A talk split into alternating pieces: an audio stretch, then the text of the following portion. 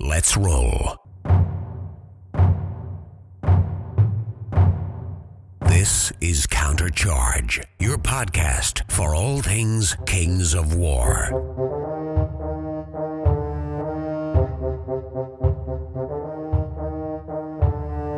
Join your hosts as they delve into the world of Mantica and bring you in depth coverage of all things Kings of War. We may have to. All right, welcome back to Countercharge. We are now with the myth, the man, the legend, Mike Horner of War Room Hobbies. Mike, how are you doing today? I'm doing awesome, man. How are you? Wonderful. So let's start with this question Who is Mike Horner? Who is Mike Horner? So I've been a gamer for man since I was like 12. So that's 12, A few years. Yeah, a long few time. years. Long time. So uh, started out with playing 40k. Got really hot and heavy into that. Did a lot of competitive 40k for a long time in St. Louis, Missouri. Is that where Uh, you're from originally? Yes, born and raised there. Uh, had some great shops up there. Loved playing uh, the games. Had a great group. Started a group called Gateway Gamers up in St. Louis. About a hundred and something. Mm-hmm. They have a people. convention, I think, right? Yep, we uh, I run Siege World still every year. We run that uh, every August, and we run a big. It started out as a big APOC game about 15 years ago, and then we expanded out into other events. So we've done everything from Warlord games. We tried Kings of War a couple years ago. Uh, we had a we had a group of about five or six guys that were gung ho, Yeah. and then things kind of faded. We had our Ted Teo Didn't got have the right sick. people. Didn't have Yeah. the right people. That's Yeah. all. Yeah. So, how in the world did you end up in Memphis, specifically Arlington? If you're from St. Louis, why would you slum it all the way to Memphis? man got got transferred. Okay. got the, got the work train called. That's legitimate. uh, yeah, I did. Uh, I did retail for AT and T for man 16 years, and then uh, one day I got a visit from one of our leadership saying, "What's next for you?" And I was like, "Man, I got to do something different." And they're like, "Why don't you go do call centers?" And I was like, "Oh, great." Call centers. That doesn't sound fun. Yeah, it it you know it it was something different. I wanted to do something different, and uh, Memphis called, and uh, it was one of those things where they were like, "I can't believe you want to go." My wife's actually from Tennessee. Oh, where- whereabouts? sh- She's from uh, Gibson County, so this uh, city of Rutherford. It's about an hour and a half away. Okay. So for me, it was a no-brainer. I'm like, man, I got four kids. This will give her parents a chance to be close to the kids. Absolutely. For a few years, so we moved to Arlington and haven't looked back since. What's your tabletop origin story? You said you've been playing for a long time, but what is what's the game that you remember getting into that's got you onto the table? my game that got me in was Catcheton Jungle Fighters 40k. and a Layman Russ. so like second edition. Yep, yep. I walked in to a game shop. My buddy had got the uh, first like orc dark angel mix. We played that on the tabletop, and I was like, man, I'm tired of being orcs getting killed. So I went to the store, and the guy's like, look at this. And saw Layman Russ, and I was hooked. Done. So uh, started playing 40k heavy. Got my butt kicked. This would have been like early 90s probably. Oh yeah, Imperial Guards sucked. Like they Yeah. were horrible, but I loved them. Like there was nothing better than having a Tyranid swarm Right. go through your ranks and by turn two and you've lost everything. And I still love the game. So that that was it. I was hooked on and uh, went crazy ever since. Played a little bit of fantasy. Played a little bit of Empire. That was my game. I had a lot of, a lot of crossbows, a lot of handgunners. yeah. So Empire lot was a of fun shooting. army. Yeah, A lot of poofy shirts. Oh yeah, yeah. I tell you what though, the game that really I would say, like I loved 40k, I loved uh, a little bit of fantasy, but the game that got me like hooked to playing weekly was Mordheim. Mordheim's a great game. To me, that was like the coolest thing. Like playing the small squad base, your guys changing. Yeah. Thinking I was gonna like set up these crossbowmen to just tear things up, and then they lose an eye. yeah. And have I'm like, you have gotta be kidding me. Yeah, have you played Frostgrave? I have not. I have not. They've And been you- playing it on Sundays. Right, and you, have you played Vanguard? I've seen the demo. Yeah, it's pretty good. I mean, But I those, love those, those are kinda kind of the games. next iteration, I think, of Mordheim. I like the skirmish based games. I like the games where like my stuff can change as it goes through the through the ringer. It's just getting that core group of guys though. Like I don't like the one off games. I like the games. We've always been lucky, at least in my circles, to where you get eight guys Mm-hmm. at least, and they're willing to play it through no matter what happens. Right. Like so no matter how bad your gang gets, you just keep on chugging so everybody can have fun. and sometimes in Mordenheim, some of the wonky stuff that happens in between the games where it, it's very weird. Some of the stuff that can happen, and it's sometimes disheartening. You're like, oh, you kind of lose Well, a yeah. little, little bit of motivation. You're like demotivation. You're like, "Ooh, I Oh don't yeah, know." my my freaking ace snipers lost both of his eyes by like Right. the second game, and you're like, how's this even possible? exactly. So Well, awesome. So, what games are you currently playing? So right now, uh, obviously still 40k. Uh, I'm getting into Magic because of the store. Yeah. So playing that with the girls. I'd never played that before. Never I even mean, I have touched some it. decks and I've dabbled, but I've never, I would never consider myself a magic player. No, But it's a no. fun game if you te- treat, treat it casually. It's it's been Oh fun. yeah, yeah. Like a little bit, of, little bit of X Wing. I got into that a little bit. A little bit of Legion. I, I picked up the uh, Song of Ice and Fire back when that Kickstarter happened. So trying to get playing I'm into assuming that. you got some Warlord games in there somewhere. Bolt action, uh, I conflict do 46. have, I do have the conflict forty-seven. I got about sixty zombies to go along with guys with guns. Right. So I, I basically asked. I was like, I need, I need an army for conflict that only has like four different units. right. So that way, I don't have to learn like too much crazy stuff. So it worked out perfect. So obviously 40k is the main main game for you. Oh yeah, oh yeah, love it. Where do you fall on the spectrum from competitive to hobby? I probably dance around both. Um, I depends on the event, right? So if I'm going to Adepticon, we're going to win. Like we're going to the team tournament. We're doing we're doing the hobby aspect. Mm-hmm. You know, we've made the hall the last three years. Like we're going there to win. This past year, I was the cause of us not placing in like the top. How does that three. make you feel? Uh, it made me feel bad. It's the definition of um, of uh, not playing an army that you're used to playing, but playing the thing you know you can that can win. So that's the problem with being competitive. Is you get to like turn three and you're like, man, if I actually knew what this list could do, I could do really well. So that actually is what caused me to fall a little bit away from the competitive scene overall. Is just like the jumping to army to army. I was like, man, I just don't even want to do this. So like my guard my guard army right now is a Deathcore Krieg army. Right. So it's all fluff. Right. Like it's tons of infantry And tons of money. artillery, tons of money. Words yeah, it world, took man. like three or four years to build it all. I, I can imagine. But uh, about two years ago, my Adepticon teammates were like, "Let's make this army happen." So Well, that's I've been good. collecting it forever, and I got we just sat down for a summer and got them all painted, and they look just awesome. Mm-hmm. That's So awesome. I play them, and if I win, I win. If I lose, I lose. So, On the spectrum, you're more. Would you say you're more of a sci-fi guy? oh yeah, yeah, I like the sci-fi stuff. I, I definitely de- definitely lean that way. Um, the fantasy stuff is cool. Um, But I, I will be honest, like much like I think a lot of people when AOS came out for Yeah. me, I was like, if I'm gonna play this, I'm gonna play 40k. It's very similar, right? Yeah, It's- it's, so- it's fantasy 40k. Yeah, and um, and so not not anything disparaging against that game, but I was like, well, I already I already played this game, so I'm just gonna keep playing that game instead of you know I mean, you're playing a skirmish game at Yes. that point. Yeah, And I'm excited to uh, to get Song of Ice and Fire guys. I'm excited to uh, with the new edition. I, that's pretty much what I'm waiting for for Kings Third of War. edition, yeah, comes out next month. is see what that looks like, and then see how that works with uh, some of the guys I want to get that look pretty cool. So, So you go to a lot of events. What are the events for next year for you? What are what are the ca- can't miss events? can't miss events for me. Um, I am going to do what I can to get out to LVO. Uh, definitely going to be at Adepticon. Yep. Definitely going to be at ATC, mm-hmm. and then And that's a big change for them. They've made the move. They're moving Yeah. into June, and they've Yes. got a new venue. So Yes. it should be a, a, a- an upgrade over the old uh, pole barn there. that they Yes, had. exactly. Yeah, I look forward to that. So we got that, and then um, obviously once the store gets up and going, that'll probably increase the amount of events. Like I was probably last year, I went to an event every other month. right. But with the store being open, just kind of We got to scale it back, a little bit. Yeah, Yep. What are some of the best runs event you've been to, and why? best run events? Um, I will say, Iron Halo, probably Where's- one of the biggest. where's that ones. at? That's in Bartlesville, Oklahoma. It's a 40k for charity event. Um, they do a really good job. So there's a um, there's an outreach program that they host the tournament in. And so that group of volunteers basically cater everything. Like they're coming to your table. Oh, asking neat. for And so they're- drink they're taking the orders. profits. They're taking all the profits. Yeah, yeah. They got a cafeteria built into it too. Um, just a really cool venue. He 3D prints like any prize he can think of. He's giving out like a 3D Absolutely. printed like type of trophy for it. Um, walks around with a box of prizes, hands them out, the whole deal. That's awesome. I think even though it's huge, I still think Adepticon is probably the prime, Especially from a 40k player Yes. perspective. Yeah. It's the, it's the pinnacle. yeah. Like you've got you've got not only a great venue, but just the amount of people um, that are there. Like I love the fact I'm a night owl, so like I love the fact I can just walk around. There's pretty much something to do the whole time. Um, and then from a from a on time schedule. Now for me and the events I've done, they have never had an issue with being on time. Right. And if it says it's going to start, we're going to start. Because while there's been some other events where I've gotten stuck waiting like an hour and a half for like the next round to go. Right. And to me, that's just crazy. Those are probably my those are probably the two most recent ones that I've just really loved. Well, let's talk about Siege World.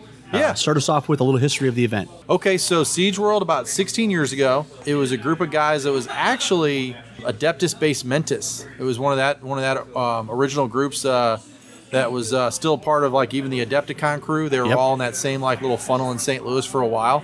And um, when they made the move to Chicago to run the first big event, the guys in St. Louis, uh, Missouri, were like, "Hey, you guys do that, and we're gonna run just a huge APOC game here." And so that crew kind of broke off and said, "Hey, let's do this." So it first started off as Floor Hammer. Um, so this is before Apocalypse. Like there were no rules, Right. And so we Well, you guys made rules. we made rules. Yeah. Yeah. Everything we did was uh, basically custom homebrew. We would use an entire ice skating rink. So they basically melt down the melt down the rink, have all the concrete floors. We played everything on the floor. We did that at uh, it started out as a college on uh, in the campus, then it moved on to the uh, which which college? uh, I believe it was UMSL, University Okay. of Missouri And that's- St. Louis. Yeah, so that was uh, where they started out and then grew a little bit larger. I believe it was in the early 2000s. We had set the record for like 450,000 points. So we had That's the pretty big. first, like, biggest record for one continuous game. Right. Since then, it's obviously like been broken a couple times. I think the record now is like 780. That's pretty large. Um, Yeah, and that's uh, so basically just on one big table. But um, so I used to run uh, the 40k events at DICON, which was in St. Louis. Okay. uh, which is another smaller convention, and basically just due to space and everything like that, we were growing. Hooked up with Siege World again because I'd been going to Siege World for years, and uh, we made the move and decided let's combine it and let's start a GT with this. Yep. So what year was that? that was 2015 was the Okay. first year we got together and decided let's try to do one big thing. So you you can have a com- you'll have the GT side and the apocalypse narrative game. Yep. Yep. So probably in the last, I think in the last three years, we've tried a handful of different games. I know not that this past year we had obviously our fantasy, we had our we had our 40k, and then we had um, the APOC game. Uh, the year prior, we were pretty we were pretty lucky. We had uh, Warlord out there, we had Infinity. Yeah. Um, but this past year, we made a move to a convention hall, and so we doubled our cost, and we were like, we got to make sure we fill it. So Yeah. this past year we've limited it to that, but this year coming up, uh, so for 2020, we got the same convention hall, but the people running it came out and they were like, "Well, you guys know you have this whole mezzanine area, right?" And So you it got a would've- lot of extra space It you didn't even know would've you had. increased our space 30 percent, so we Right. could have had these other events. Right. So um, it's just been a continual growth. I think the first year that we did the GT, we had about 40 people, and last year we were up to about 82. Awesome. So it's been doing it's been doing well. What's the future hold? You know, I, my goal is to get it to 100, to get the GT part to 100. 100 players. 100 players for just the 40K aspect. We're, Where are you at now? at 82, Okay. but I'd like to add the other games. Yep. Because I think that's where it's So at. we're, we're talking bolt action and the Yeah. warlord stuff, Kings of War. Yes, What definitely. else? Infinity. I would like to do Infinity. I'd like to definitely get in the, the Bolt Action crew, definitely Kings of War. Um, and really just anything that grows. I mean, really, that with the store now, like actually getting a better better view of the different games, like that's where we're at. Like trying to bring them in, and, and we bring it in at a cheap cost. So one thing about Siege World is, like, we don't make any money. Right. Like I know a lot of people say that when they run these things, like we legitimately don't. Like there's three of us that all donate well over a thousand a year on it, and none of us get any of that back Right. um, because our cost is low, right? So we start out selling tickets at thirty bucks, and then if you're signing up the month out, then that's when you're that's when you're spending fifty. Right. And we're giving out prizes the entire time. So we go Exactly. out, we spend every dime we bring in, on top of what we spend up front. We go out and buy prizes for it, so that when I'm walking around, like I walk around for all five rounds for whatever event you're playing, and I got a big old box of prizes. You're the that I'm dropping Dustin from Adepticon. Just Yeah. Walk around and hand out stuff. just handing out stuff because I think that's what it's all about. Because you go to events and I, and you know I go to big events that I know are bringing in serious amounts of, of Yeah. coin, right? And I'm like, how am I not at least walking away with like two dice? Like, how am I Yeah. not walking away with at least Makes like, you a wonder where, base? where's all the price support going? Yeah, exactly. Because something- Get tons of stuff. Like you know, we've got some just you know Alienware, JSEC E and those guys are awesome. Mm-hmm. they do an awesome job. Uh, Skyborn miniatures, like some of these just one-off conversion sites, like Yep. they do such a especially good for the job. 40k stuff, right? Yes. because I mean, a lot of them are geared towards the 40k side. Yeah, Skywar's good though. With uh, they've got most of their stuff square. So Oh, like, they if do. You They just have tell them, dwarves. Mm-hmm. like, hey, if you if you're if you're going the fantasy route, they got tons of great stuff. Absolutely. Which um, you know, and I, there's no reason why you can't have people walking away with good stuff. right? Exactly. So like even the guys who won the event, I think they're a little taken back because like this year I was just like, we're not going to give you guys a bunch of boxes of stuff because you're just going to go either sell them on eBay Exactly. or whatever. So instead, here's just some store credit. done. Yeah. You know, you know what I mean? And I think most of the guys like that. The guys who are in the middle tables or the bottom tables, like they love getting bases. They love getting just something. Well, they're the ones you got to actually incentivize to come back. Oh, yeah. because the guys at the top, they're coming back because they have they're, they're there for the notoriety, they're there for the fame, they're there for the victory. Yeah. Give them a trophy. That's all they really. That's Exactly. all they really want. But the guys at the bottom, those are the ones that pay your bills. Yes. Because if they don't show up, you don't have a tournament. Yep. And we've done a thing. Um, we didn't have anybody take advantage of it last year, which is really weird. But we've always done it to where anybody who drops from the main events can come join the APOC game, and you know basically do that for free.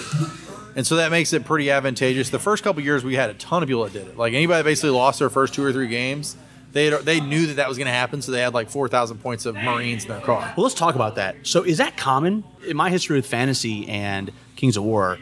It's kind of considered uncouth that you lose your first round and you drop people from the event. Like that's like persona non grata. But this past year, I was talking to the folks at uh, they were in the X Wing tournament, and I guess that's pretty common. You know, what I mean, you might start with 300, you might end up with 150. Yeah, we like I said, I think we lucked out this past year. We started out with like 82 and we ended with like 78. That's pretty good. The year prior though, Yeah. we had like 20 people drop after day one. just because they can't win now. So Yeah, I think so. A lot of people making the drive back or you know sad feelings. You know, So maybe they're playing it wrong though, right? Maybe maybe they're in it Yes. for the wrong reason. yeah, I do. I do think that. I will say that watching the game now compared to when I started, like we like we just talked about a minute ago. Like I remember getting tabled by turn three and like still f- thinking it was the funnest thing I'd ever done. Yes. And I think now with the over promotion of the game the way it is with 40K, that's kind of made me step back, you know, because people are just policing stuff like crazy that in my mind shouldn't even be an issue. You mean in terms of like the modeling or in terms of the rules? Gameplay, the rules, like trying to find any way to find cheaters or Oh, I anything see. like that. Like, we, we've talked a lot about this. You know, the GW, my theory is their game style is more of the gotcha game. It is designed for those alpha gamers that want to build those really tough lists. And I Yeah. gotcha, you didn't know, and now your army doesn't work the way you thought. Yep. And maybe that does, if you like that style of gameplay, you have a game system. It works perfect. But I just wondered if that method no, it is. It it's exactly what it is breeds a certain because- kind of player. because you know one of the things that's been in our packet since I've taken over both the tournament and the big games for all of our events is the rule of intent.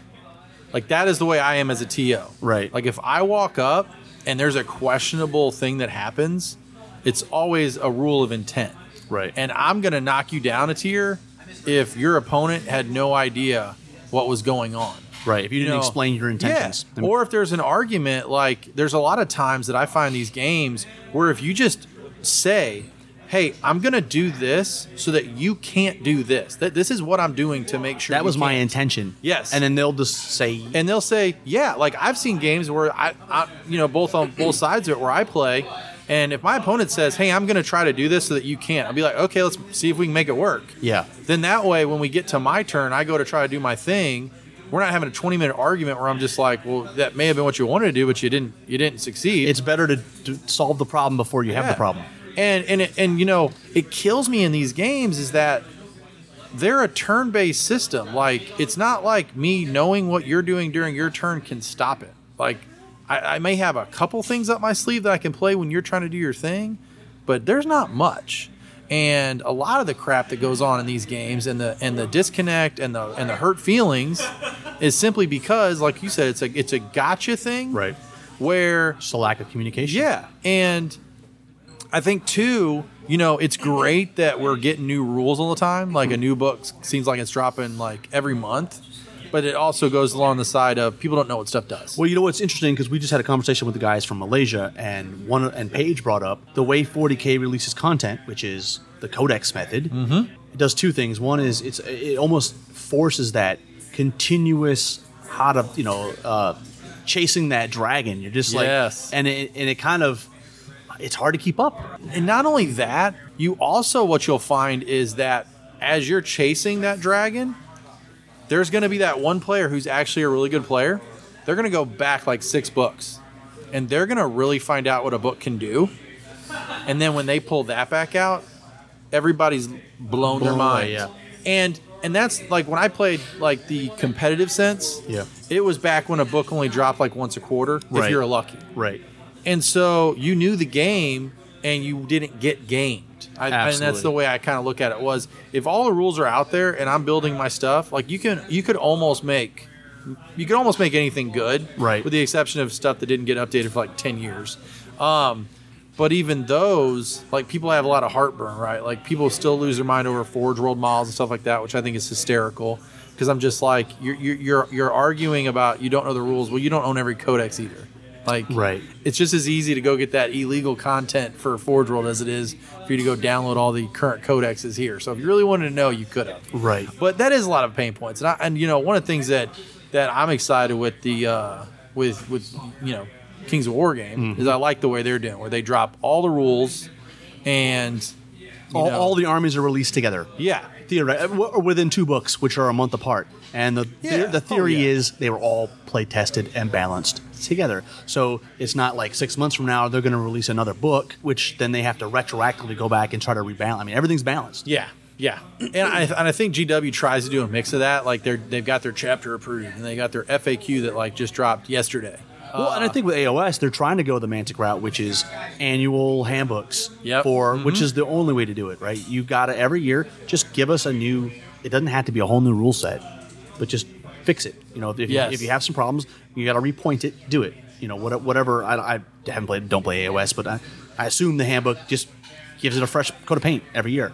Yeah, no, and I think that's the that's I think that's the difficulty level with most of these games is how do you not like I do have a little I do have a little part of me Mm-hmm. that thinks uh, the way GW drops like this super Uber unit and waits till man they've just sold like gangbusters and it's like 45 days later A nerf. FAQ drop Yeah. and you're just like what Yeah. so stuff like that gets a little annoying but that's also too that's the risk you run That's marketing, though, Yeah, right? yeah. I mean, you, you want to sell models. That's really Yeah. the best way to do it. You, Yeah, You, move you- that product. Mm-hmm. you Make the stuff that's new good, playable, and exciting.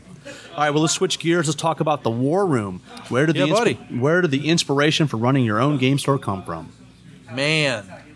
So that goes back probably probably when I first got married. So I uh, went to school in Murray, Kentucky, The Murray State. Murray State Okay, Racer. Yeah, okay. buddy. And there was like no hobby shop. How did you end up in Murray, Kentucky, from St. Louis? Pretty simply, they were the one that offered me the most money. Okay. That required the least amount of payment to the school. So I got into three schools. I got into Mizzou, I got into North Carolina, and then my girlfriend in high school at the time was like, "I want to go to Murray State," and I was like, "I'll go check it out." And uh, basically, scholarship wise, it cost us like three hundred dollars. Okay. I think for my were you playing first two football or years. were you done? No, I actually went to school for a speech and debate scholarship. Okay. Yeah, so I got a, I had a scholarship for volleyball and football at other schools. Yeah. and I did speech and debate in, in high school, and Right. as a side comment, said something to a recruiter at Murray State, and they were like, "Oh, we have one of those teams." I was like, "Oh, okay, whatever," and they were like, "No, no, no, like we'll that'll get you a lot of money." So I was like, "Oh, well, that sounds a lot better." When I got there, I took like a lot of my hobby stuff because, you know, I was I was the I was the closet nerd Mm-hmm. coming in, and there was nothing there. It's in the middle of nowhere. Isn't Yeah, It? and I had no car, so I couldn't drive to like a bigger city to do anything. So I just kind of put everything away. Never really went anywhere. Mm-hmm. Just worked for uh, worked for the the company I'm at now, and got transferred back to St. Louis as a lucky thing. And then when I got to St. Louis, there was a couple shops locally. Who- what were they? When I got back to St. Louis, and the shop that I started playing in was called Fantasy Shop.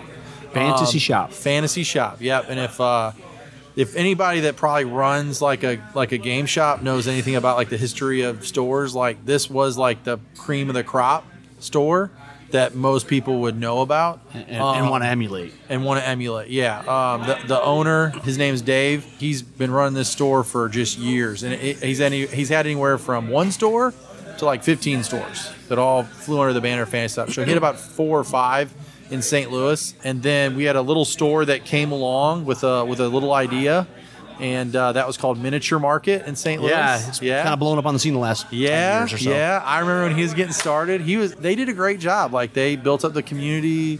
They did a ton of great events. They had a, they had a decent sized store with play space. But then just one day, he just decided to shut down his uh, brick and mortar, and technically had a brick and mortar, but it was connected to a factory basically. Okay. Or a big Uh, warehouse or something. Big warehouse. He Mm-hmm. had the you know the little very very limited hours, no table space, Right. nothing. And when that happened, my wife and I started talking to open up a shop, up a store. and what year was this? Do you think? This was probably 2010 maybe. okay. Yeah, so probably like 2010, 2011. But at the same time, we were looking at either doing that or doing a Chick fil A. But Right. here's the thing great program. Like, Yeah. if you don't have money and you want to work your tail off, they are an awesome franchise to get into. Right. But when you get like in the nuts and bolts of it, you're basically working for them, but calling yourself an owner, which is fine. You can make a lot of really good money, but you may not actually make the money you think you're going Right. to make owning a Right. business. We we got like down to like the semifinals because you have to go through all these steps to get approved. Mm-hmm. And I basically just like asked the guy, I'm like, okay, so. I buy the product from you, then I pay a fee for the product I sell, then I pay another like other, f- and I'm like, it's a lot of fees. They're like, yeah. And I'm like, and if you got, and the other thing too, like you have to be there like every day, Right. which I'm doing that now, Yeah. opening this. And store. we see that at most Chick Fil A's, right? Yeah. The owner is there. but that's like the standard. Like you can't, you it's very rare. It's like less than two percent of the owners own more than one. That's probably why they ran so well. My plan was to try to open something, train people, because my history was open a store, train a manager, train a team, and then open another one. Did you ever think about if I open up a store, it's going to ruin my hobby? Yeah, You make your hobby your business and you no longer have a hobby. At that It point? was, it was, but I think the the cool thing about um, I think where my hobby's kind of gone is, and I think you could probably relate to this a little bit, maybe I don't know, but when I took a step back from trying to win like Mm-hmm. events and started running events, and then started trying to coordinate the the the club, Right. that became the hobby almost. Like the hobby became It's a social experience. yeah. How do I get more people involved? How do I make it so people actually enjoy this? Police the whack players and try to balance in the hobby guys. And that became the hobby. So to me, running the tournaments, like I was probably running a tournament every other month at the local stores. Right. I was doing the GTs, doing all that stuff, doing the charity events, and really not getting paid for any of it because they're just like, oh, here's $10 in store credit. I'm like, cool, I've been here 10 hours. That's Right. Like, I love Hey. you. I'll take it. And that became the hobby. Be the guy who connects people. And so then the idea of opening a store was, well, if I'm gonna do all this labor, do all this work, why not really do this? So we were all set to to do something in St. Louis. Um, really, the biggest problem was we couldn't find the space for rent and stuff like that that made sense. And then all of a sudden, got the call again that said, You're, "Hey, moving, you're moving to Memphis. that you're moving to Memphis. And so I was like, okay. And I was excited actually to come down here. We had came down back in 2014 for Big APOC. Games. So we brought the whole Apocalypse Club from St. Louis to the bunker Yeah. uh, when there was one. Yeah. We did T-shirts, the March for Memphis, the whole deal. Brought the whole crew down. So when I found out we were coming here, I was like, this is awesome. Like there's uh, Mm-hmm. Mid South Hobbies. I had visited them when I came down, and I guess I just caught it on a, on a really good day Right. and I was like, "This is phenomenal!" Like, Well, they obviously GW's presence here yes, from a 40k perspective, it's a pretty good place. In fact, when we moved to Memphis, one of my prerequisites were you have to have a fantasy scene.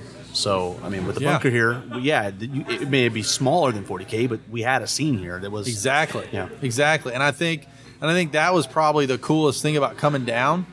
But then very quickly, uh, I, man, I wasn't here probably like two months. Mm-hmm. Tried to play my first game at one of the shops and got there after work, and they were like, "We're shutting down." I was like, "I was like, how do people get games here?" And they're like, "Oh, a lot of people just play at home." And I'm like, "Ah." I'm not a big home guy. Like, I want to go. I where have a there's game lots room, of but I don't people. use it. I Yeah. paint in it. I do hobby in it. yeah, like I might invite somebody over to play every once in a while, but that was pretty disappointing. Then tried to go to the couple other shops that are around. They're just smaller, or they just were very cluttered. They really I mean, didn't. were they a excite game me. shop or were they a flea market or a pawn yeah, shop? Yeah, It's something, exactly. Yeah. Exactly. And I think that was my challenge. So then that's probably where the first year or two I was here, I just went to playing events. Yeah. And I told my wife, I was like, hey, I'm not playing weekly, so once a month, I'm going to travel and go to a tournament uh, Mm-hmm. and try to hook it up with work to where if I'm traveling with work, I'll just pay extra and stay for the weekend and go play in an event. So you've been to a lot of stores. Yep. you- Over your long illustrious career, what are some of the best practices for wargaming stores, or tabletop gaming stores that you've seen and and you are going to implement here at the War Room? Clean bathrooms. Yes, that's a number. That's the Stocked. number one thing. Stocked. Yeah, Clean. I had a bathrooms. friend that owns the TC War Room up in Traverse City, Michigan. And he told me one side, he goes, "If you ain't got it, you can't sell it."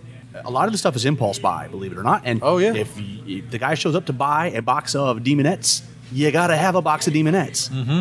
That's, the way probably- it works. And that's probably the number two. You know, I've gotten um, spent about six months building up stock before we ever even opened the store, Right. and just did that kind of with my own money. And You you're know, also trying to put things building up away. a clientele, right? Yes. So like we started uh, we started meeting at my house. So at one point at my house we had uh, probably three or four 40k games going. We had two or three bolt action games going, stuff like that. But really just to ask questions of locals. Yeah. You know because I kind of knew the games workshop scene, right? Like I could figure that out. But really talking to guys like you, talking Yeah. to the guys who do the bolt action, talking to the guys who do infinity. Absolutely. You know, and really trying to dive in, deep dive with them. You know, because it is tough. Like the the the thing is, is you got to have stock, but you also got to make sure you got stock that people are playing. Well, you want to turn your inventory. Yes. You don't want it to sit there forever Yeah. and then have to liquidate it. Oh, yeah. You want to carry stuff that they're going to purchase. Yep. Yep. And I think the other thing that most groups, I won't say they, they do it wrong. I just don't see how it's how it's getting them to the next level. I think it's the play space. I think it's the space to where guys can get together Right. and do events, right? And you've got to make that decision, I think, as a store is are you going to be mainly retail space or are you going to have a mix? And when you say you're going to have play space, do you actually have play space? Absolutely. So what you said so far is clean bathrooms, keeping an inventory of stuff that players actually want to buy, and a place to play. Yep. Yep. What else were you able to pull from your retail background? Well, retail background, I think the biggest thing is going to be location. You know, that's probably one of the biggest things that you got to feed off of your outside factor. So you got to balance that out, right? So knowing gamers and knowing location, this location we've got, you know, we got a really good price from a square footage standpoint, got really good terms to get us started. Being able to negotiate that and go in really with a mentality, and I would tell this to anybody who's trying to like either open retail or any kind, go in there and be as aggressive as you can in the first three meetings with your with your future landlords because they want you more than you want them Yes. because they want to fill that spot because every day that they haven't filled it they're not making it's a buyer's market. you've got to have that ready to go and you got to really know what you want so that so so what happened with us is is we met with the leasing agents and stuff like that i made a list of stuff that i wanted i said we've got to have x amount of food within literally a five minute walk That's, that's exactly what my notes. Proximity Yeah. to food is like the most if you important thing for don't- location. yeah, if you don't have that, it's fine, but don't expect people to leave and come back. I mean, that's part of the problem that the existing bunker had. Yes. There's no food anywhere by that place. No. It's in an industrial park. And, so And- when you leave, it's it's a big to do to go and come back. Yeah, and more than likely you're just not you're not going to. You're going to pack Right. up your stuff and you're going to bug out. But if I can go somewhere in 5 and be back in 5, I'll probably just leave my game kind of there cuz I trust the group that's there or whatever and I'll come back. And if I can lock you in to be here all day, Yeah. that's great. Right? Because that's an advertisement piece. So retail says location, location, location. Yep. What about Chick fil A? Did you learn anything through that process that you were able to apply to the war room? Yeah, I mean, I think the the biggest thing there is just being aggressive when you're trying to bring people in, like really understanding who they are, and it's not always just hey, find a nice guy, right? Nice Like, guys don't don't No. necessarily work. I mean, No, you, you need gotta a nice find a person, mix. but you've got to they've got to have a backbone and they've got to be Yeah, yeah, goal oriented. yeah. And I think too is, and, and from the same standpoint of going into the lease situation, is also have it very clear what the expectations of the shop are, right? Absolutely. So you know, Chick Fil A does a really good job of saying, "Hey, these are our like non-negotiable." So just as you're running a tournament, right? You Yep. have got your you got your um, sportsmanship non-negotiables. You've got to have those as a store to say, "Hey, these are the non-negotiable issues that there's no budging on," and that's just the way it is. It's not even a discussion of, "Oh, you're going to get in trouble." No, no, Right. no. It's not negotiable, as in. There's, I'm not even going to talk to you about it. Like Right. this is stuff that's expected, and really sticking by those morals. And and two, you've also got to kind of do that with even the hobby guys, with the with the with the gamers. You know, so when you say, hey, you know, we're closed on Monday, you're closed. Yeah, we're not going to make an exception. There's a Like- reason why you scheduled it like that. Yeah, you've got to also stick to your guns with your uh, delivery guys. Like one of the big things we ran into the first, you know, two weeks being open was our delivery guys were like, well, I really want to deliver at ten. Be like, well, can't. No Two. one's here until 1.30. Yeah. So come then. You know, and and and the problem is for most people, you'll back down if you don't if you're not prepared to have that discussion. Because a regular person who maybe is coming from a from other kinds of backgrounds, they're gonna be like, Oh my gosh, they told me that this is when I had to do it, so I'm gonna try to make that work. But then mathematically, you got to think. You be like, okay, either you're going to be there, or you're going to be paying some guy ten bucks an hour To just just to stand receive at that the, at truck. the shop for basically four hours. You're gonna pay forty dollars for a guy to sit at the shop. Maybe you're gonna get that delivery. Maybe you're not. Right. Mm-hmm. You know, so stuff like that, you've got to be very, you know, stick to your guns. And also too, the challenge is your your customer base, right? You know, Absolutely. and even some of your you know employees, people are really excited for you to go spend your money. on Oh yeah, stuff. they're ready to sell you everything. Yeah. Oh yeah, let you carry And lots and, lots so- of inventory. And so just trying to like pull people back and say, hey, we're, we're going to do that, but we're not going to do it. But you got today." a plan. Yeah. And it's going to be phased in. Yeah. So what about some of the things you've seen from other stores that they've done things wrong? What are some things you're absolutely avoiding? I think probably the overbuying. I think is probably what you see from a lot of stores. So you get out your loan, right? So all of a sudden your store's open, you got lots of money, and so you just go buy a ton of stuff. You know, so you got two ends of that spectrum. You got the spectrum of you went and just bought gangbusters, everything you could get. Um, and then all of a sudden you're three or four months in and you don't have any money. Right. So what then that happens is now we're doing special orders and I'm using that you're- special order money Yeah. to go buy inventory that isn't what people special ordered, and so now you're in a hole because that next order people didn't buy. And so Yeah. I think that's probably one of the biggest problems is the monetary aspect. So lack of cash management is causing some Ah, failures. Yeah, yeah, and I think that's probably the um, probably one of the biggest failures. The other failure too is I think the owners themselves, you know, just from from my experience and, and helping a lot of people do their own businesses, like the owner needs to be prepared to not basically pull a dime out for six months minimum. Yeah. Min- and- and if It's an you're- investment. Yeah, if you're planning on quitting your job and jumping into a, your own business and making money right off the bat, you're probably gonna you're probably not gonna succeed unless you just have the best idea ever. Right. And I think that's the challenge with something like this is, you know, you're not bringing in a ton of money. I mean, I it works for me because I got a day job, mm-hmm. and so I come up here at night. So pretty much the profits we make go into that next batch of you know money, right? Like we didn't have a cooler when we opened because I mentally decided I'm going to try to find a used one, right? You know, we didn't go out and buy Mm-hmm. And it took you a few weeks to find yeah. it. And we didn't go out and buy, you know, a bunch of pre-made, prefabricated gaming tables, Nope. right? So I went around the gaming community and was like, not not necessarily like how do I hodgepodge this together, but who has skills, Yeah. right? So like we knew a guy who knew how to weld.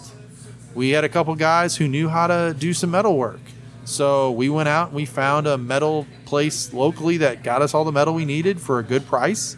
You know, the tables that we have, um, to buy them done would have been a few, you know, could have been thousands of dollars. And so, you know, just doing stuff like that, I think is is probably the the best way is cannibalize your Craigslist, your Facebook Marketplace, your stuff like that, um, but try to get things that coordinate with each other. So, you know, we got we get it took a while, but you know that was one of the advantages of uh, of doing you know how we did is that we were able to get like you know, most of our retail racks and things like that we got for 10% of what they cost brand new. It's almost like 'cause they were we waited. paying you to get rid of them, or you Yeah. were paying them Oh, to yeah. come pick them up. A lot of them were that way. Yeah. Because you'll find a lot of retail places that have just gone out of business. And Absolutely. they're just trying to get rid of stuff. What did your research into the Memphis area? Obviously, a lot of it was foot. You know, you're on the ground, going to stores, talking to the Yeah. community. What did it tell you about running a store, a gaming store in Memphis? Well, most people in Memphis were like, everybody's tried, everybody's failed. Good luck. Number one Yeah. feedback I got from most people was, hey, this place did well for like a year, this place did well for like two years. But when you dug in, a lot of the people that I talked to, the missing ingredients I think was the the s- the, the space itself, um, the hours, it was location, it was also knowing being realistic with your expectations. So like there's been some stores that were that were here that have actually been really successful, but either they tried to grow too fast or the owners tried to take a back seat too fast and hire too many other people. You've also got situation where you had some successful stores who put the, put the store itself in the hands of somebody else and just tried to go vacation mode. So Hobbytown's a great example. Like the original owners did a great job, the whole deal. Wanted to retire, gave it to their kids, and their kids just trace- basically tried to milk it for every penny it had. That's that's what happened. That- and then that- went out of business. yeah, that's that's the deal. You got to decide really what you are, right? Like if you're going to be a tabletop game store, be a tabletop game store. So the way I would phrase it, be a game store, not a clubhouse. Yes. That's yes. another thing that I see occasionally with failures are folks are just running it as a, a service to their friends. No, you're there to Yes. make money. You, Yeah. You've got to be a sustainable business. Yeah, because when their friends, when your friends dry up and stop buying stuff, like they're not going to come pay your rent. I think a lot of those are the challenges, and again, it goes back to I think the lessons learned from like going through a Chick Fil A process, running retail for years, is hey, we can all be cool, but at the end of the day, it's a business. Absolutely. And we're going to stick to the principles we laid out from the beginning. If those principles need to change, I'll be the one to change them. Yeah, I think one of the reasons why you're going to be successful and already have shown some success is that you built a community before you built the store, Yeah. and then that community can be the foundation on which the store is built, Oh, and then yeah. and then it's leverage, right? Uh, I never would have done this if it wouldn't be for guys like yourself, guys like Morgan Evans, Nick Gunther, you gotta say Nick because Nick Nick- Nick, Nick- Nick, Nick Gunther. single-handedly will keep your store going. Yeah. Nick is the best. Nick not only buys out of one one uh, one hobby supply, he buys out of all of them. We determine new product lines to bring in because of Nick Gunther. I- If it wasn't for those groups, then I, I really probably wouldn't have even tried. Right. Because I know I can't, I couldn't physically do it myself without again paying another person to come in and trying to coordinate all the games. and we'll talk about the diversity of games in a minute, but I want to ask you about the, the name of the store. Where'd that come from? Joe Putman. Well, he came up with the War Room. Again, most of the stuff that we've done has been basically from the group perspective. Retail rules, stuff like that, came from me, but mainly the the hobby aspect and, and the name because I just threw it out there. and We have a group Facebook Messenger of like twelve people. I'm like, guys, what should we call this thing? I mean, I already had a name that I had for a store in St. Louis. It wasn't going to work here, so I was like, I need a new name. Right. He just threw out the War Room, and I was like, let me do a quick Google search. Cool, let's do it. Nothing in Tennessee has that. Yeah, and it conveys what the store does. Let's talk about the logo. You obviously had a first revision. Is it true that your wife vetoed your first version of the logo? Yes. First version of the logo, we had a shield with a uh, sword and an M16 across the front of the shield. Like literally to the def- definition of what I gave him, I was like, "All right, dude. So this get this store is going to have dice, swords, guns, futuristic battle stuff like that, and the name's War Room. So figure it out." So the guy gave me uh, six different logos, and that was the one I was like, Did you awesome." Did you use a service like Fiverr or what? What? No, it, the guy he actually did. He's done the logos for our uh, game club in St. Louis. Mm-hmm. Uh, his name is Matt Cochran, and we just sent him basically anytime Yeah. we're ever wanting anything done. Uh, I sent it to him. And it's like hundred bucks, and he sends me like six different logos. I pick Awesome. which one I want. And then and he'll refine that. He'll refine that basically as many times as you want um, That's awesome. until you say, "Hey, I'm done." Yep. And then anything you want after that's basically like twenty or thirty bucks. He'll change fonts and colors and stuff like that. So That's awesome. and he sends you like 10 different versions like anything Yep. you want like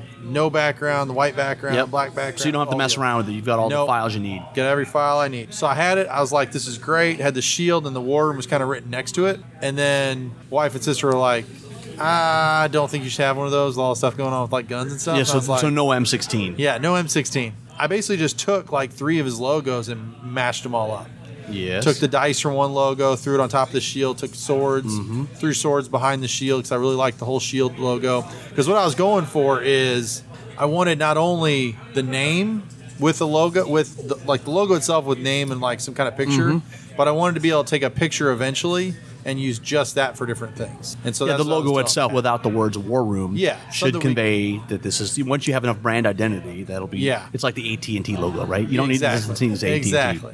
Same thing. You don't, don't ever need to see the letters. Sent it off, and uh, that was it. Everybody loved it. Sent it back to the group that came up with the name. It was like, "What do y'all think?"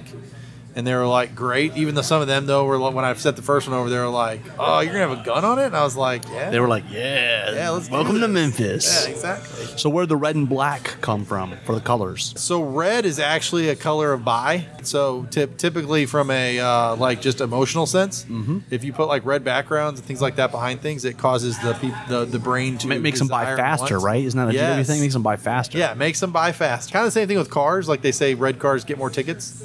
Um, it makes you act. I think that's that's the deal. So back from my eBay days for and doing eBay for since 2002, most of the backgrounds on most of my pictures always have red in them Mm-hmm. because it just innate something in your brain. So did the red, like the black, because I wanted to basically play off both.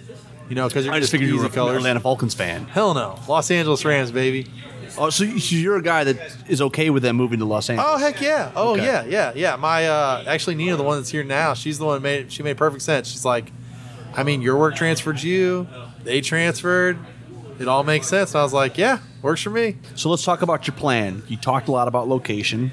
Yeah. Proximity to food was important, and obviously where you're located, there's tons of fast food places because you're on a, a central thoroughfare of Cordova, which is the suburb of or suburbs of Yeah. Memphis. Yep. Let's talk about the range of products you're carrying. Yeah, so right now we've obviously got uh, we started out with really we started out with Warlord probably number one. Been selling Warlord since November. Yeah, Bolt Action, Conflict 47, Yep. and all. I mean, they have a ton of game systems. And they and they honestly probably from just working with somebody getting started, they were the best. They, they pretty much bent over backwards to help us get going. Yep. Um, gave us some great deals. So we carry we carry uh, Warlord products, which goes, you know, all over the place. Uh, Games Workshop, obviously. Uh, located here in Memphis, it's yep. hard not to, you know, Yeah. and, and they're the juggernaut, let's be honest. Oh yeah, oh yeah, yeah. I mean, and and and getting into everything, really, their margins are in line with everybody else's from a Right. retailer standpoint. So you're not really losing out, and their stuff costs more. So and you're to gonna be make more fair, money. they don't compete with you, right? No. So they're not giving discounts to their No, So that's that's, a big deal, right? Because there are companies out there, that, Oh, yeah. that do discount to the same customers that they're, s- you know, and so Yes. that kind of like you know that kind of Yeah. a problem sometimes. yeah, I, I will say I'll go back to Warlord for just a second too. That you know, if you find a deal on their website, nine times out of ten, your local retailer can get you that same deal. Mm-hmm. You just got to ask them. And so they're really good about you know helping out their local retailers to match that stuff because I see a lot of stuff, a lot of haterade on the Facebook from retailers being like, I can't stand Warlord doing these deals.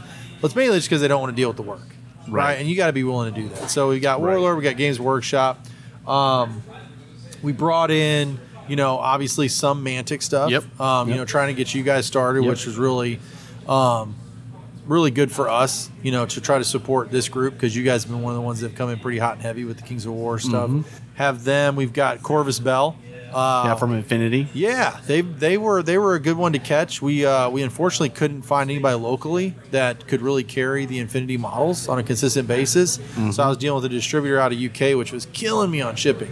All my price cuts for product, You're they were losing like- it when you're shipping it Yeah, from the so we UK. were we actually for our first order from them, we lost money because of how much they they hit us for uh, the shipping stuff. So we got in with Corvus Bell; they're helping us out a lot, and then Southern Hobby, which is out of Nashville, they're helping us out. They're now, a really too. great distributor. Yeah, we've got them, and then we've got Alliance. Yep. Recently, just signed up with Asmodee. Yeah, So Asmodee is amazing. Obviously, that's all your fantasy flight stuff, but also also games. board Yeah. games up the wazoo, right? yeah, So- they, we got in with them to carry their bestseller for board games. Those have probably been the big ones. Yeah. We uh, we just recently sent up all the stuff that uh, the Wizards Wizards of the Coast want for Magic.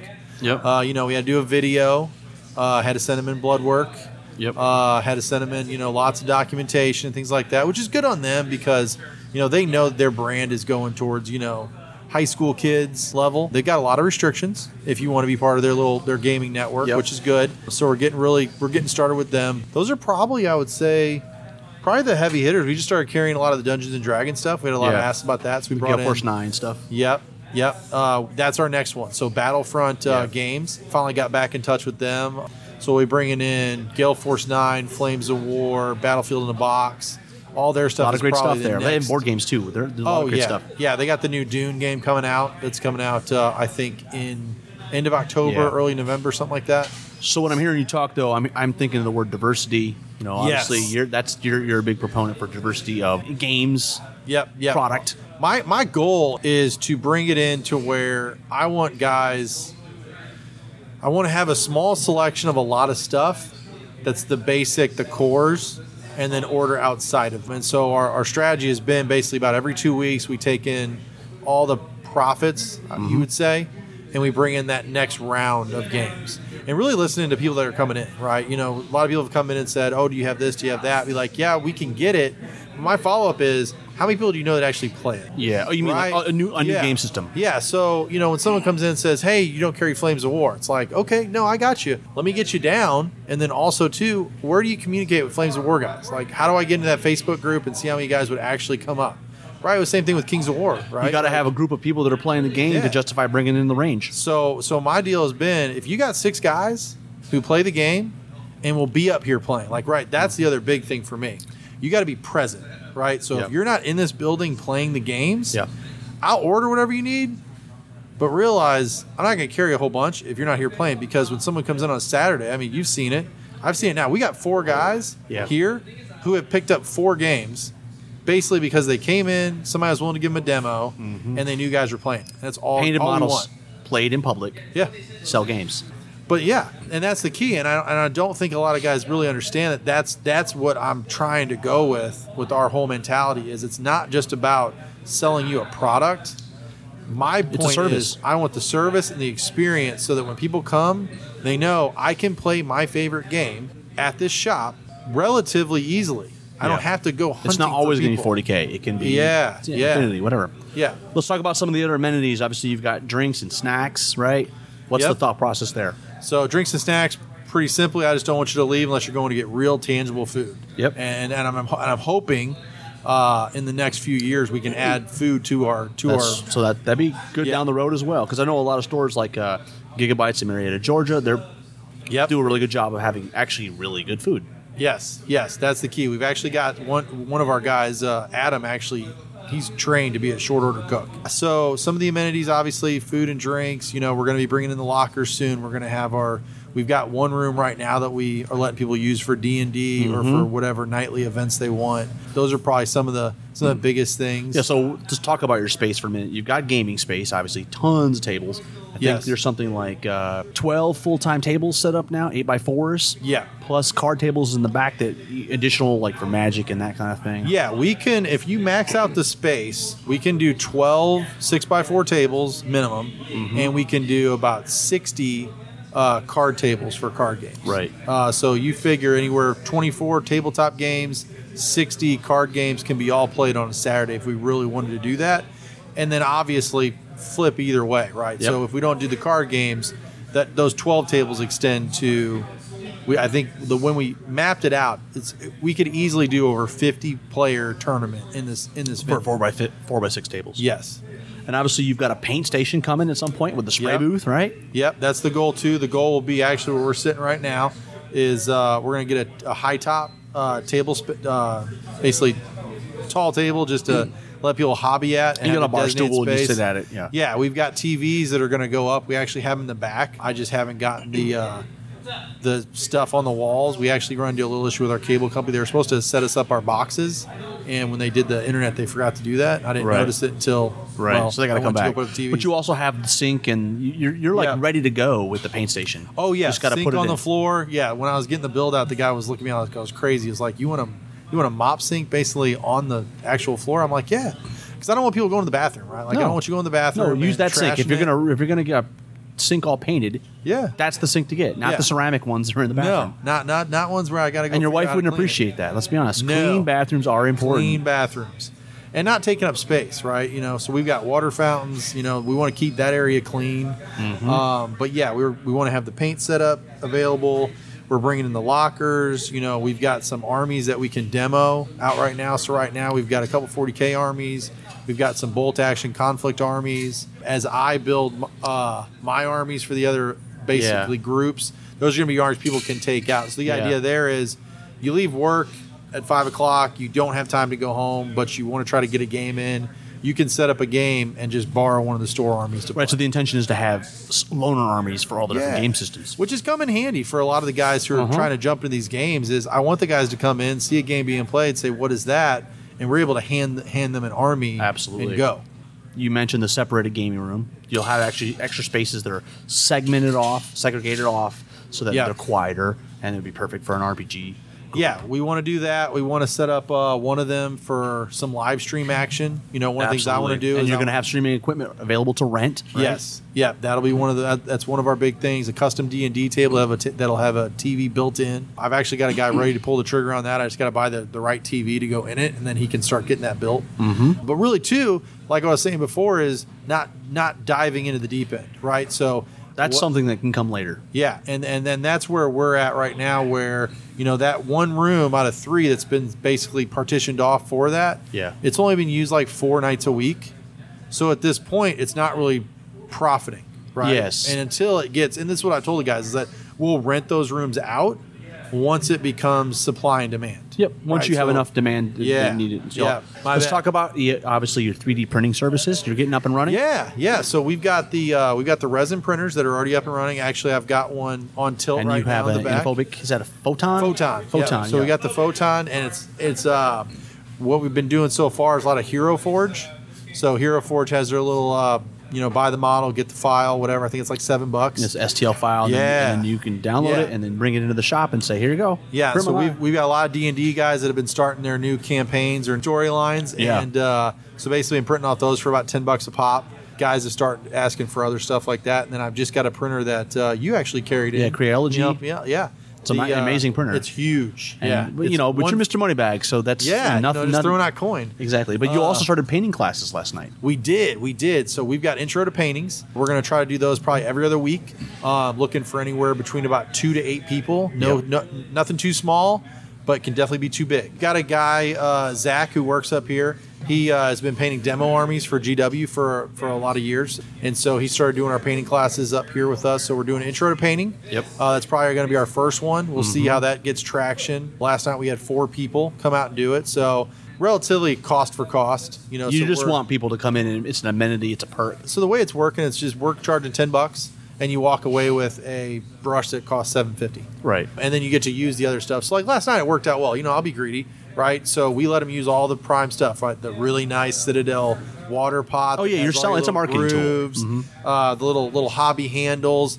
And you know, three of the people that went to the class, they went Bought up some of that front and stuff. Mm-hmm. bought all that stuff. So it worked out well for us both ways, but it gives people a chance to play with that stuff too. And I noticed you were Um, using Army Painter last night. yeah, we yep, we had some Ari Painter paints mixed in with some G Dub, so kind of showing them both ways of what you can use to uh, to do stuff. Um, so we're gonna do that one first, and then we're also gonna probably next month we're gonna do a terrain class. Yes. So we're gonna teach people how to do some stuff with some terrain, how to work with foam, uh, show them both how you can do stuff with uh, hot foam cutters, or really just even a razor blade and a heat gun or something. It's Oh, different steel stuff like ruler. that. Obviously, a lot of what you can bring into this, not everybody's going to want to spend thousands of dollars on all the stupid equipment. And No. if you can bring it to the store and then you can leverage it in a way, you know, oh, Yeah, that's what look, I'd like you can to make do. Mm-hmm. your own static grass tufts. You, know, you can do, you can make hills and all. And it- Yeah. it's all super simple. You just got to have the right tools. Yeah, I would I would love to get to a point where basically guys come in to use the hobby area and we basically say, "Hey, we got a heat gun. We got this. We got this. You can run them the whole deal. Nothing crazy. No, Just no. Enough to Just- cover you in want to case cover it the burns cost. out. And You, want to make it worthwhile for the store too, because Yeah. you're taking up space. Yeah, so I think I think stuff like that'll be the differences, right? Because we want to teach people the hobby aspect if that's what they want to learn. I think really the other side of it too, and you see that just from most hobby stores, is if you don't have people uh, in a being a part of the process of building terrain, doing the hobby aspects, then it doesn't matter how great your stuff is to start, it can just start getting destroyed, Right. Because there's not a buy-in from the community as far as how it was done. Exactly. What other services are you looking to add down the road to the war room? Ooh, Or did we cover everything? We covered quite a bit of stuff. I'm trying to think. I mean, one of the probably, you know, maybe not a service, but just things that'll be here readily available is the board game library. Mm-hmm. I'd like to get that going. Um, have had a couple people interested in helping me get that going. Just haven't really concreted that group in. Yeah. Um, so would like to do that because um, I'm I'd like sure to the get that companies out. will donate. I mean, I'm sure there's companies that, that you have Yeah. business relationships would be happy to provide you demo copies of some of their uh, more popular titles. Yeah, yeah, that's what we're working on right now. Um, one of the other things is really just the consistent events. That's, Right. that's that's where I'd like to get going. You know, we've got some event calendars we're going to put up, Mm-hmm. um, but really get to the point where at least every Saturday, big or small, There's something going on. there's- I want something going on so people can come in and see people doing hobbies. Like Right. today, I think we've got a guy doing the new Clone Wars set. A guy got Yep. early somehow. Oh, Shame on Well, him. no, he got it he got on it. time. You, Yeah, he but got it everybody in. else from Fantasy Flight Yeah. got it got it later. So but he's then you up got here guys. You demoing guys it. got painting. You've got some Infinity Yeah. going on, some 40k. Yeah, and I it's th- nice to see a busy shop. And I think that's the that's the thing we're looking for. We're looking for mainly to where you can walk around and see every aspect of the hobby in one store. Absolutely. So now we're going to talk about some important stuff. Gaming stores have a lot of little weird ideas to pull customers in and give them the sense of investment in the store. You know, you have the, com- the table rental fees is- is a popular one. You touched on the membership. Let's talk about that a little bit. You know, Yeah. Where did that idea come from, and why are you going that route? Because I mean, from just seeing from the standing forty thousand feet away, it looks like it's working. I'm not a big fan of table fees simply because I want the guy who doesn't have any money to still be able to come in and play with the guy who does. And so table fees to me for smaller spaces I think work, but one of our niches I think uh, you know a, a d- you know a divider between us and other people is we have lots of tables. So it's hard for me to say, oh yeah, you got to pay five bucks, but yet there's, nobody playing on tons seven of the tons tables. of. You're, you're not, I mean, Yeah. it would be a hard. hard sale. You'd have to be a tournament going on for you to have all your tables full. Exactly. One of the ways that we're trying to balance that out is with the membership. So what we're doing is we're, you know, we've already got a slight discount on some of our products. Mm-hmm. So with our membership, that discount goes up. Mm. So we've got a monthly fee. We're going to try to do some type of bank withdrawal, but we're talking to the bank. They want a lot of money, so we got to find out a So second. right now you're just doing it like if you want to do an annual membership, it's just a one-time purchase, and then when the Yeah. fee, when it's up, then you'll have to just pay it again. Yeah, yeah. So you got you can buy it for one month, you can buy it for the year, and that's you know that's one of the perks. Obviously, get that extra discount. But then as we get busier, you know, as we're telling people, is like you'll have the ability to reserve tables. So that'll Right. be that there will be that aspect to where you know we got a guy who every Sunday reserves two tables as a member, even though we're not busy. But he's like, hey, I'm I'm planting my flag right now. Yeah, You know, and then I want people to know this is my Yeah. real estate. uh-huh. And, paid for uh, And and they did like legitimately they're paying for it Yep. right so these guys paying the membership fee also too like so the paint class we did last night you know they're getting 25% off stuff like that so if you're in a league if you're doing painting classes if you're doing an escalation if you're going to do a tournament you'll get a discount off of things like that to get your money back so Yeah. it's really just the point of like like I think you said is like some guys try to run a store like a club Yeah. so you're doing that club fee almost, but at the same time, there's a lot of perks that go in with that because, you know, it's it's the old Amazon adage, right? Like Amazon Prime members, they pay more for their products than they would if they went to Walmart or other places. Yeah. Like it's it's it's out there now. Like that's that's an actual fact is that you're paying for Amazon Prime now because you want to be a Prime member, not because you're getting great deals. Like you can get next day shipping from Walmart, you can get next day shipping from Target, you'll pay less for it, but it's just something in the brain. It's just a convenience factor. Yeah, it's a convenience one-stop factor of shop or this. something. Yeah, Yeah. And so one of the things nice with memberships too is, you know, when there is new releases or if there's something people want to order, like there's no argument, there's no drive up to the shop, go prepay for the item. You know, one thing we're telling members is just shoot us a message, right? So you got us on Discord, you got Yep. us wherever, you got us on Facebook, shoot it to me.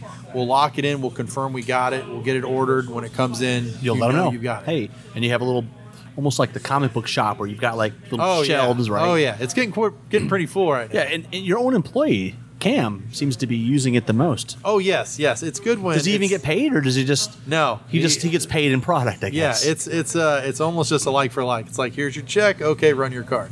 Yeah, I mean the membership's probably I think, you know, our way to try to give ownership to the players that this is their that this is their place. Mm-hmm. So and how's it been received so far? really good, really good. You know, we we, we mentioned uh, a couple folks earlier that have been helping out. You know, Morgan Evans. yeah, Morgan, um, Nick with his buying power. Yeah, Nick you know, Gunther Nick is a ready to is a go. juggernaut of buy. Pretty sure he's already covered his membership fee. Uh, Oh, at already. least. So he's good. He's good till till uh, probably 2025 to where this will be good for him. So we've only been open since the 16th of August, Mm-hmm. and I think we're at 25. That's pretty good. And we've had a lot of people that I did not know prior Yeah. that have just come in, and once they've you know seen kind of the information, Well, you- they're ready essentially, to you're getting a bigger discount. So. Yeah. If you buy enough stuff, if you think Oh, about yeah. it, think of think of Yeah. it from that way. I mean, I know it's probably not good logic, but it's go. Well, it is because if you do if you do the one year, I mean it's it's like 14 dollars. Yeah, a month. is what it ends up being. Yeah. So as long as you're spending that much, then you're gonna get what you want. Exactly. And it'll bounce out at different times, right? So when that new big release drops, and you yeah third Somebody edition goes Kings of ham. War Yeah. you're gonna be spending three four hundred bucks Yeah. boom So and then there may be you're- months that it'd be a little more dry which is fine Exactly. And that's what you expect. Because I, I don't know about most people, but like for me, when I was gaming Mm-hmm. right, heavily and not spending money on a store, I mean, I was dropping a couple hundred bucks every month absolutely on just anything. Because I'm also the mentality too where if I go to a store to play, I was always trying to buy something. absolutely And this obviously too flips the script on that one, where it's like, well, if you're going to be here every week, like don't feel like you got to drop twenty bucks. You do a membership, like you you've You done have dropped your- yeah, you know, you've dropped that yeah. money and well I think come in and it- enjoy it does for the stores that don't have the memberships pay where you play is the rule Yeah. and so like even when I would go to Mid South Hobbies I would have to find something to purchase because I Yes. mean it's just my thing right uh, the reality is they didn't always have what I wanted so Uh-huh. there's only so many bottles of glue you can buy and so it's nice to You can only peruse the scenics stuff. So Correct. much. I mean, I, I pretty much have all the styrene. I have all the Uh-huh. foam. I have Yep. all the terrain stuff. I, I don't need any more flock. So now th- I think the concept long term is going to be really well suited for Memphis. And, and, and to be fair, it's not been. I don't think anybody's tried that here. No, and that was one of the other pieces too. Is I looked to see what people had done in the past, talking to people that have been here for a while, and say I don't want to try to go rehash something that somebody else has already done. So we'll give this a shot. I know a lot of stores Yeah. that have done this kind of thing in the past. You know, I know uh, one of the, one of the stores that I took a lot of the ideas with was when Fantasy Flight opened up their their game center, right? So they did something similar to this when they did their game center, and I was like, you know, it's a really cool idea. I'd be down with that with as much as I spend, and also too just wanted to support like a, s- a store itself. Right. That this is the kind of stuff that I think would be really cool. So, it's been well received, and so far it's going going So well. let's for talk us. about running a store. So do you prefer dealing with companies directly or through a distributor? I assume the discounts are better when you go direct, but then Yeah. the amount you have to buy to hit those free shipping thresholds. Yeah, that's the mix, right? So, you know, there's some distributors that there's some there's some companies, um, right? So, like I'll mention two of them again, Yeah, yeah. Warlord and GW. Yep. awesome to deal with. okay. wh- Um, wh- and why is that? From the from the aspect of the ordering power, right? So once you're a stockist, once you once you've secured that minimum amount that you say I'm going to have this all the time, Yep. then basically I just order whatever I want, and they don't charge me extra. Yep. Right, so I'm not paying for shipping. I'm You've not already paying for any of invested at that point. because my shelves have you know five thousand dollars worth of your stuff on it. Yep. So please, if I only this week need hundred dollars, just send me hundred dollars. Some of them, you know, you got to hit minimums, right? And those minimums don't even necessarily get you anything, right? So like, and I won't mention the ones that have the the the, the worst sets, but you know, like one of them out there is I got to pay two hundred and fifty pounds of product, and they still charge me shipping. And in my mind, I'm like, if you're going to charge me shipping either way, then let me buy $30 worth of stuff and be done, pay the shipping, get it over here s- to fulfill this order. Yeah. As opposed to me having to like, you'll run into that. There's a handful of them like that, right? So you got to spend a minimum amount with a direct to company or else they just won't even fill your, fulfill your order because it's Right. not worth their time. Your problem with some of your distributors is just that it's almost like once they once they sell out of that stock, they're done. And you're just waiting. And you have Yeah. no idea when they're going to get it back in. And then you got to go hunt it down yourself. Like there's a lot of times where for some of our orders for customers, I basically went out and bought it. Like I will say, there's been 3 or 4 times in the first month we've been open, I've had to go buy my stuff from a store I used to go to in St. Louis Mm-hmm. to make sure I could fulfill an order and basically lost a couple bucks on Right, those. right. But that's just But that's customer but that's service but, you're, aspect. but you're building goodwill and you're building Yeah. a service business here. Yeah, and that's kind of the that and that's kind of the um the problem. And, and you've got some vendors who I think play the game uh, Hmm. when you deal with direct with companies is to where they're going to fulfill their direct orders with customers before they fulfill yours. Yeah. and so you play that game kind of like where "Well, that's weird. Like it's available online, but I can't get it through you because you're low in stock okay, but I can go on your website and buy it. And I've had to do that a couple times too, which that's a little aggravating. So I think it's a mixed bag. The the distributors are easy because if they have it, oh my gosh, it's amazing. Yeah, Like if- Alliance, if- ACD, whatever. yeah, Boom, if- you if- got it. if, So- uh, well, I guess you're in your case you're using Southern Yeah, mostly. if Southern Hobby has it or if Alliance has it and I can just add it to my order, it's amazing. Like I will say from an from a systems not all the product that they have, but Alliance, they have it down from a systems aspect. Yeah. I mean, I can basically tell my guys up here, you know, just keep adding to the order, add to the order, add to the order, add to the order. And then every Monday I just look at the whole order and, and I say, yep, hit we want go. to click.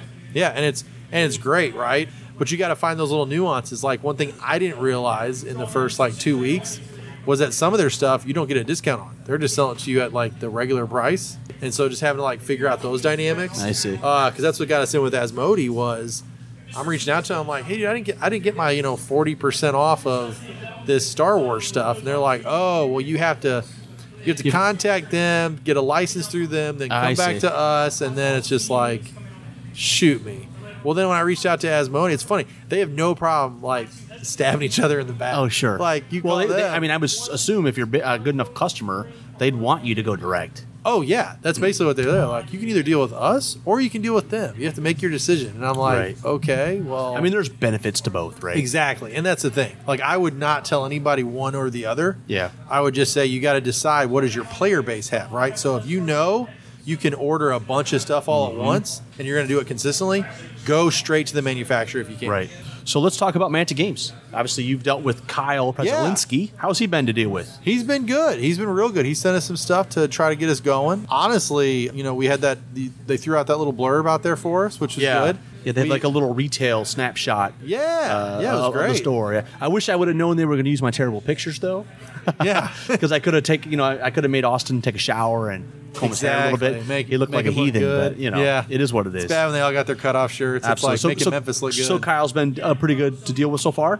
Oh yeah, yeah. I think one of the cool things with uh, dealing with Mantic so far is I haven't run into the out of stock issues. Yeah. which is actually pretty surprising. So I will say, going into it, I was like, I know they're a small shop, and I was thinking because Warlord kind of has an issue where you know they'll run out of stock, and it takes a while because it's not a very big outfit. Yeah, I mean, Mantic manufacturing and has stuff. maybe 25 employees. Yeah, so I was a little worried with dealing with them, but so far everything's Good. been great. Uh, looking forward to the to the new edition, and also looking forward to some of their new armies. I think they got coming out. See if that drives up some stuff. But you know, I threw the first batch out there, and I think we sold through about half of it, so Yep. that was good. Yep. So now it's just going to be a point of keeping it in stock. You know, I think what's nice is just the variety of some of these other companies. Like Mm-hmm. Yeah. what I like about Mantic too is they've got the other lines, right? They've got other games outside Dead Zone of and just yeah, Vanguard, Yeah. Kings of War, and then they've got all the board games, Hellboy, and and Yeah. Walking Dead is one we have we haven't really started to. I mean, I, I guarantee you that it would sell. 'Cause Oh, Walking yeah. Dead's a huge brand, right? So Yes. but Yeah, it's, it's- just it's just it's tough because you you got to find somebody that's passionate about zombies. Exactly. You got Which- to find that person who's willing to, you know, get And, Mor- a and group Morgan together. can only be passionate about ten games. You know that eleventh Exactly. game is just one bridge too many. He's got too many flags he's carrying. Absolutely. He falls down. So what is Mantic doing well? You know, you obviously are dealing with all these different companies, the warlords, the GWs. When you compare Mantic to those, what are the things that they're succeeding on? And then the flip side is what are the areas they need to do better job of? succeeding wise to help out from a retailer standpoint is probably the they're not locked in on days of the week. Right? And but what I mean by that is there's certain distributors who you got to order, Order on this Tuesday, day. delivers on a Friday or whatever. Yeah, like so they're very much like this is the only time you can do this, which becomes a problem. Well, for me, for having two jobs. Well, that So it's and you just have like- people want a special order. So what you're saying Yeah. is Mantic just says, give me an order. Exactly. Just give And me an we'll figure order it out. and we'll put it through. Uh, that's probably the number one thing. Number two, good good discount for uh, stores. So I mean, Right. my, my plug to most stores out there is give them a chance. You know that that extra five percent that they give on top of other people, it doesn't seem like a whole lot, but it's enough to get them a shelf space. Right. Right. So and that's and that's my way. Like if you want real estate in the store and you can offer me a little bit better of a deal, great. And that's not a better deal because of anything special they did. Like that's just their standard. Yep. Now they do have a minimum for Yep. shipping, Which which, is what? I don't Was it- mind. is it that. $300? Yeah, three hundred dollars. That's not a big deal to me. Like I respect that. no, but That that's makes $300 sense. your price. Yes. So it's much more than that from a retail perspective. Yeah, it is. It is. But I think you. I think that's where you go back to the whole six or more players to carry a product.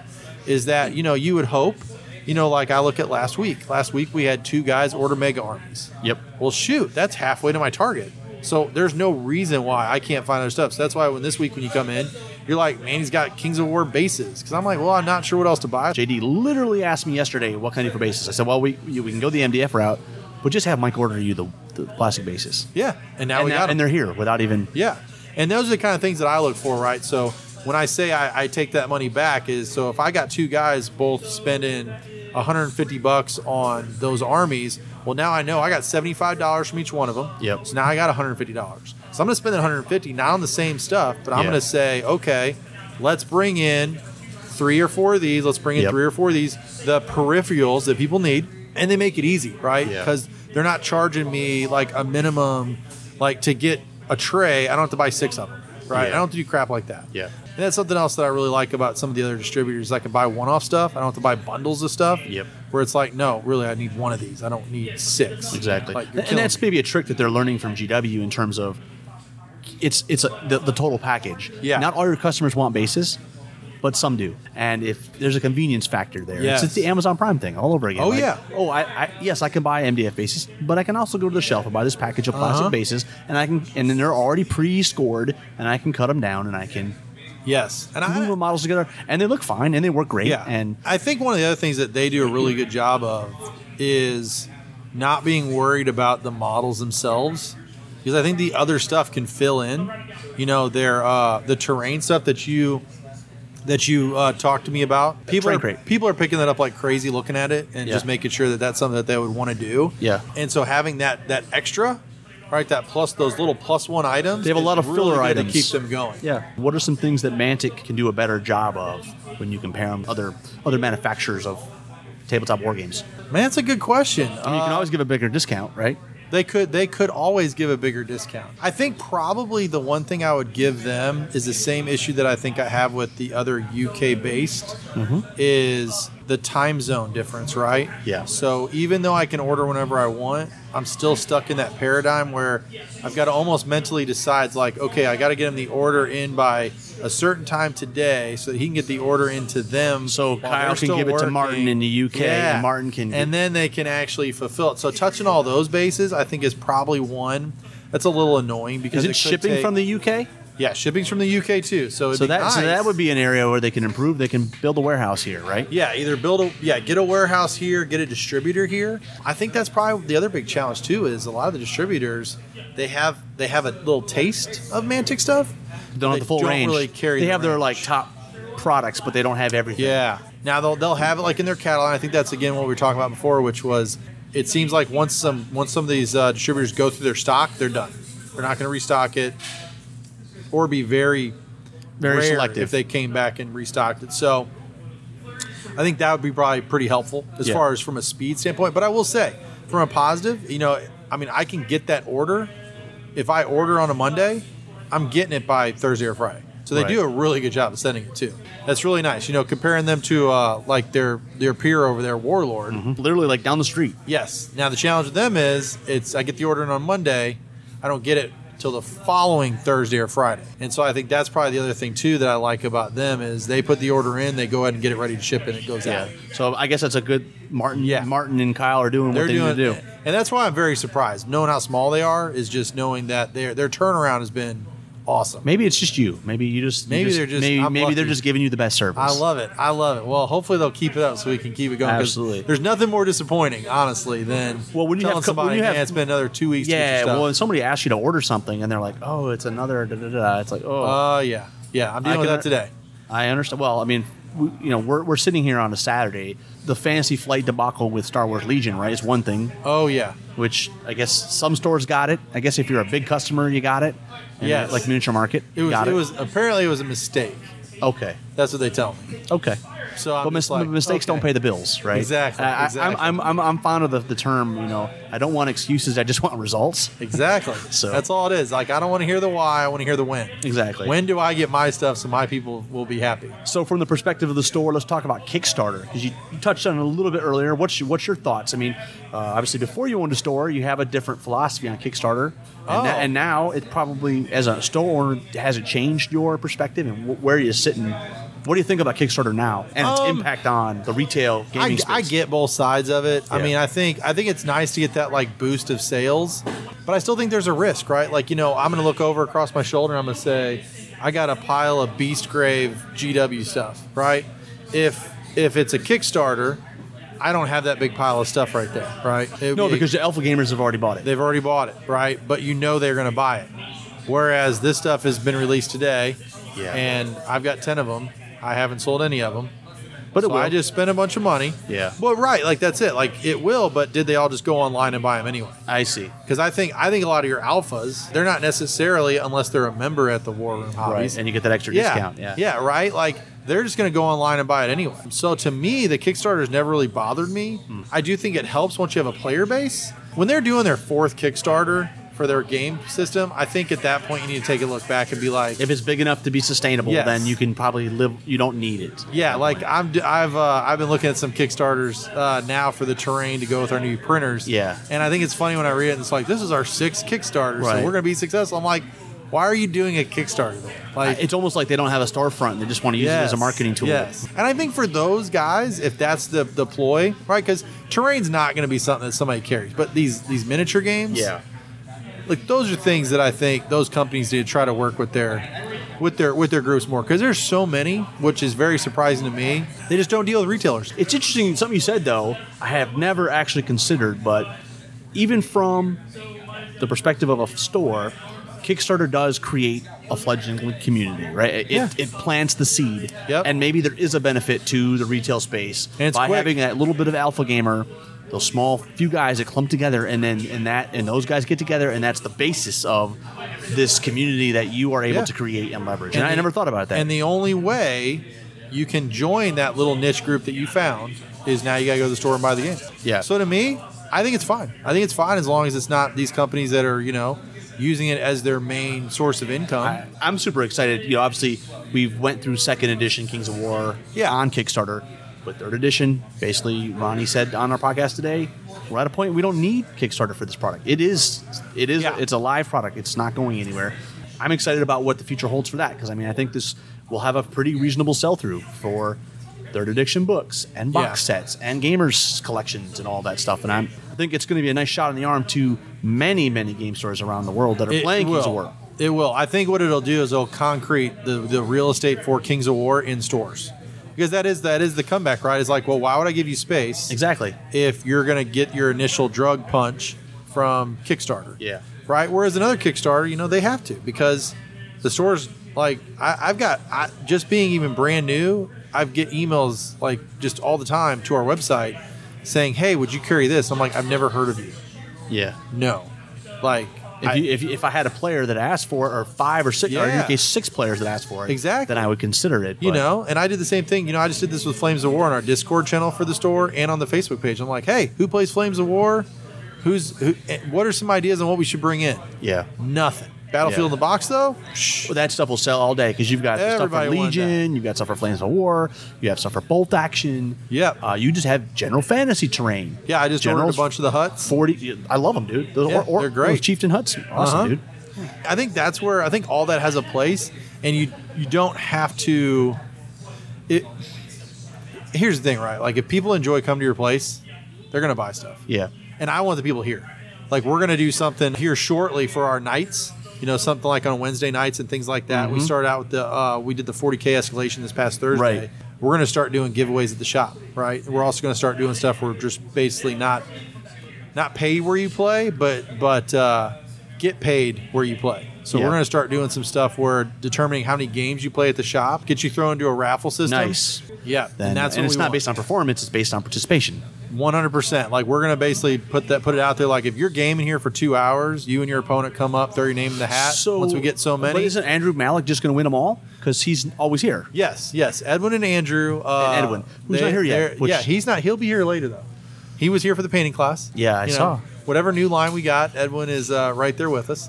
But it is. It's to really reward the guys who are who are up here and they're getting the hobby going because without them, the store is gonna one hundred percent crash in on itself. How's the store been received by the Memphis gaming community so far? So far, really good, really good. We have had tons of people that have come in that I've never talked to, have heard word of mouth. That's probably been our biggest thing so far Yeah. because really we've not done any advertisement pushes based on the simple fact that still want the regular people, the hardcore players, to come in and help us decide what to carry and then get the decorations, get stuff like that up. So everything has really been just grassroots Absolutely. because we've had a lot of hiccups. We've had hiccups like our TV not TV's not working. Yeah. We've had hiccups where Well, it's you kind of just Just you stuff said the isn't- soft opening, right? Yes. And so you'll eventually get to the point where everything's in place, paint station's here, and, then we you- can go you ham. Do Yeah. a real, a real, a real opening. Yeah, because the worst thing you want to do is you don't want to waste money marketing, and then Yeah. people come in and it's just like, well, I thought you were gonna have this, oh, you don't have that. I thought you were Right. gonna have this, you don't have that. Exactly. And then they're not coming back because you've disappointed them in some way. Is there anything you wish you could, you could tell yourself two, three months ago before you opened that man, I wish I would have done something differently? I think what I'd probably tell myself about s- six months ago is like, don't do it. Yeah, a so lot of much work. So much work, which I kind of expected the work, but it does. It just gets tiring on uh, dealing with the city. We were supposed to open in May. Didn't Yep. open until You- August. You, needed permits and stuff. Yes. Oh my gosh. Just a lot of that stuff was just almost to the point where wanting to throw in the towel, honestly. Where it's just like, man, this just isn't even worth it.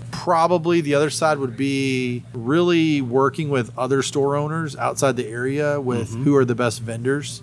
Because I did that a little bit, but I think I could have done it a lot more. Probably the the other piece too was how do you really, you know, who are your number one groups to go through Mm-hmm. and kind of take it from there. And then two, probably rally our community leaders a little bit more in some other areas. Not that we've done a bad job, but No, that- I mean there's certainly some pockets of there's certainly some gaming communities that have really showed up.